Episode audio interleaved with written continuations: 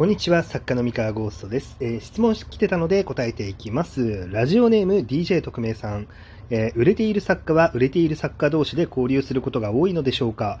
実績に差がある同士の場合、えー、相手に気を使ったりするのでしょうか？えー、ツイッターなどで売り上げが高い同士はリプを返したりしているのに、売り上げが低い人相手だとリアクションすらしない作家さんを時々見かけるので気になりました。ということで、DJ 特命さん質問ありがとうございました。えーとですね、こちらなんですけれども、えーと、作家同士の交流ね、売れてる作家、売れてる同士で、うー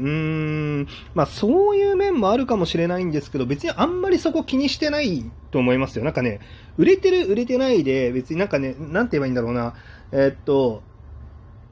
うーん、いや、ちゃんと説明するとですね、あの、誤解を恐れずに言えば、ある程度あるんですよ。その売れてる人同士で、えー、交流しやすかったりとか、売れてない人同士で交流しやすいっていう、ある程度ちゃんとした理由はあって、で、なんだけど、ただ、この、今の、このそういうのありますよっていうのを聞いたときに、なんかパッと直感的に思われるようなこと、えー、例えばね、その要は、上に見てるとか下に見てるみたいな、なんかそういう感情から来てそうなってるんじゃないかっていう予想をされそうだなって思うんですけど、それについては完全否定します。あの、そうではないです。ただ、結構ちゃんとした理由があって、その売れてる人は売れてる人同士、売れてない人は売れてない人同士でつるみがちっていうのはあります。で、これ今から説明しますね。えー、っていうのはですね、あの、まあ、家の活動をしてるとですね、まあ、なんて言うんでしょうね、あの、いろんな段階があるんですよ、作家って。まあ、まず、えっと、デビュー前の段階っていう、その要は、えー、新人賞に応募してますとか、あの、ウェブ小説で、あ、あんまり、あの、PV 稼げてないし、書籍化もできないけど、活動してますっていう段階がまずあるじゃないですか。で、えー、その次に、その、新人賞受賞しましたとか、えー、ウェブで書いてて人気が出て書籍化決定しましたみたいな、そういう段階があって、で、じゃあデビューして本出ましたってなった後に、えっとね、まあ、一巻打ち切りしちゃったりとか、ヒット作が出ないっていう状態の段階の人もいれば、えー、コミカライズが決定しましたっていう段階の人もいれば、アニメ化が決定しましたって段階の人もいれば、大ヒットしましたっていう段階の人もいるんですよ。で、この段階ごとに、えー、起こる問題だったりとか、抱える悩みっていうのが、ちょっと別のものが新たに発生するんですね。えー、例えば、あの、そうだな、有名なところで行くと、有名、有名ではないけど、なんていうんだろう、よくある話で行くと、あの、アニメ化をすると、えこれまでとは比べ物にならない人数のクリエイターだったりとか、関係者っていうのが、自分の作品に関わってくるんですね。で、あの、これまでは編集さんと、せいぜい編集さんと1対1で、あの、自分のやりたいことっていうのを押し通せていたりとか、まあ、ある程度その自分の思ったように作品をコントロールできていた作家が、まあ、アニメ化とかで大勢の人と関わる中で、こう、これまでのやり方が通用しなくなったりとかしていく時がやっぱあるんですよ。で、なんか思ってたようなシーンにならないんだけどっていうことだったりとか、まあ、なんか、あの、なんか意思疎通がうまくいかないだったりとか、まあ、そういうなんか新しい悩みっていうのを、あの、抱えるようになるんですね。そのメディアミックスしていくとね。で、まあ、あのだけど、まあ、例えばその一巻で打ち切りになっちゃいますと、メディアミックスまだしてませんっていう状態の時に抱える悩みはどんな悩みかっていうと、まあ、その編集さんとあのうまくあの意思疎通できないだったりとか、あのなんだろうな、うんまあ、そもそも作品のクオリティに悩んでるとか、まあ、あとはその企画が通る、通らないだったりとか、まあ、最近の読者何考えてるのかなとか、まあ、多分なんかそういう悩みになるんですよ。で、あの、この悩みの種類が違うとか、悩みの種類が同じっていういう人同士、あ、ごめん、間違えた。そのね、なんか難しいんだけど、えっと、悩みの種類が違う人同士って、その悩みの話ってできないんですよ。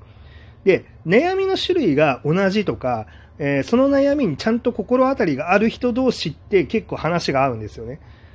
で、なので、この、なんだろうな、別に上に見てるとか下に見てるとかじゃないんだけど、例えば、あの、じゃちょっとメディアミックスが決まりましたと。で、なった時に、もうこれからちょっとどんな姿勢で臨めばいいいいのかとか、初めてだからちょっと不安なんだよねっていう時に、あの、もうすでにメディアミックスの経験をしている人とかに相談しに行くとかっていうのって、まあ普通に起こることなんですよね。で、あの、そうなっていくと、まあ相談したりとか、まあ話す機会っていうのが増えるので、まああの、自然とあ交流が増えると。で、まあ、こう、交流していって、まあ、例えば、その、お世話になると。あの、あの、なんだろう、悩んでて、その悩み聞いてくれて、で、なんだろう、その助けられたなって思って、そのお世話になったって気持ちがあった時には、例えばそのツイッターとかでも、あの、その人からリプライが来たら、さすがに無視をする気にはならないじゃないですか。お世話になった人なんで。ってなったら、まあ、その外から見える、あの、見え方としては、ツイッターで、その売れてる人同士で、なんかリプライを交わしてるみたいな、なんかそういう風に見えると。うん。まあなんかそれはあるんじゃないかなって思うんですよね。だから、要はその、なんだろう、売れてる人は売れてる同士としか、こうなんか、えー、っと、関わる、あの、メリットを感じてないからとか、なんかそういう話ではないんですよね。うん。まあ、なので、うん、まあ、自然と人間関係として、そういう風になっていくっていうだけの話ですね。まあ、ただ、あの、なんだろうな。あの、逆も、そうか、逆もしかりって感じで、あの、まあ、まだ売れてませんっていう状態の悩みって、売れてる人にしてもやっぱ自分が傷つく結果になりやすいんですよ。あの例えばそのデビュー作で売れた人って、その、どうしたら売れるのっていう悩みって実は抱えたことがない人っていうのは結構いて、あの、デビュー作って、例えばその新人賞でデビューして、えー、ヒットした人って、えー、新人賞に臨む時の心のまま、あの、プロ作家になってるんですね。で、これは、あの、もう本当ありがちなんですけれども、えっと、プロ作家になってから、自分が面白いと思って作った作品を否定されたことがある人と否定されたことがない人っていうのに分かれるんですよ。で、あの、デビューしてすぐにヒットした人っていうのは、そのまあ新人賞って自分が面白いと思ったものをあの突き詰めて書いて、で、出した結果受賞したっていう人じゃないですか。で、それがそのまま、あの、読者にもヒットして、そのまま売れていきましたっていう人は、どう考えてるかっていうと、面白いものさえ書けば、あの、売れる。うん。読者さんはついてきてくれる。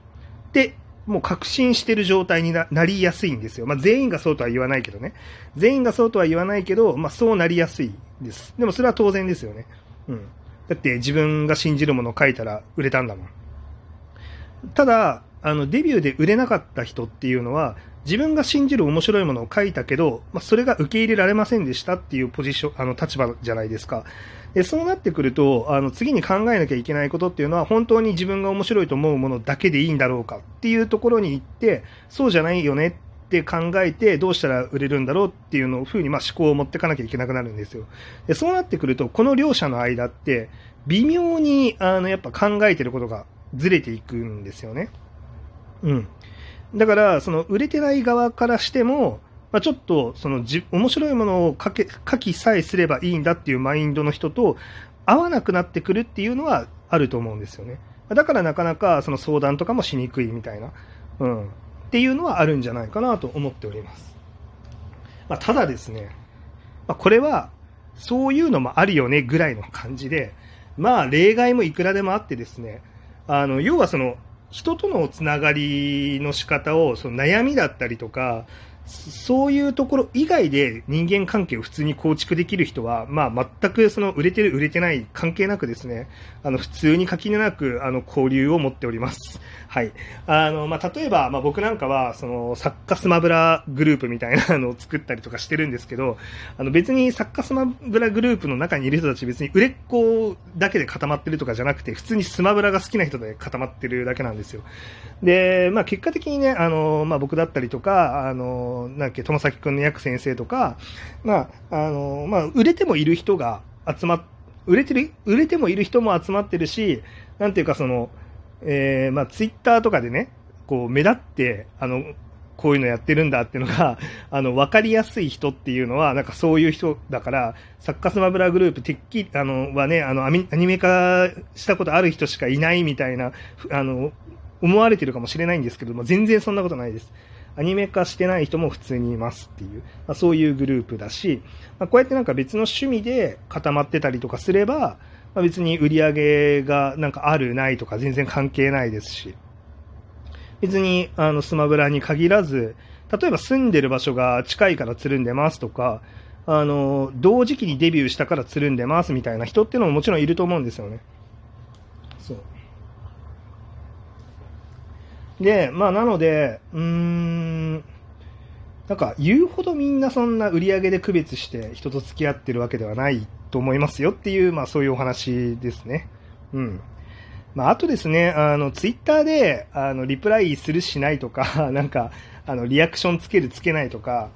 あの、自由にさせたってくださいよっていうのが、まあ、僕は正直なところなんですよ。やっぱりね、あの、僕もなるべくリアクションつけるようにしてるし、あの、まあ、リプライとかも、なんかそんなにこの人売れてるからとかあんま気にしたことはなくて、あの、普通に、あ、この人よく喋るな、喋る、あの、よく会話する人だから、今回会話しようとか、あの、逆に、あ、この人とはちょっと最近あんまり言葉交わしてなかったからリプライしてみようとか、あの、お世話になったイラストレーターさんだしとか、あの、だから僕、あの、なんだろう、今現在の、一緒にあの組んでラノベを出してるイラストレーターさんだけじゃなくて、あの過去に組んだことがあって、今はちょっと一緒にまだあの作品、一緒にやってる作品は今はまだない状態っていうあのイラストレーターさんともなんか普通にあのお世話になった気持ちがあるので、なんかあの、なんていうの？普通にリプライ交わしたりとかっていうのも全然しますし、なんだろう、本当にあんま気にしてないですね。なんかそその時その時の気分だったりとか、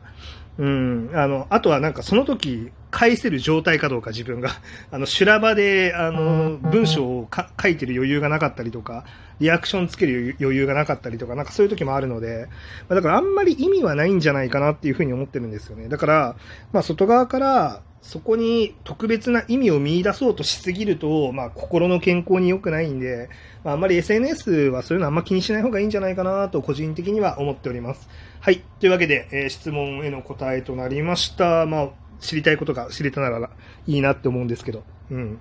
はい。というわけで今日のは以上です。それでは。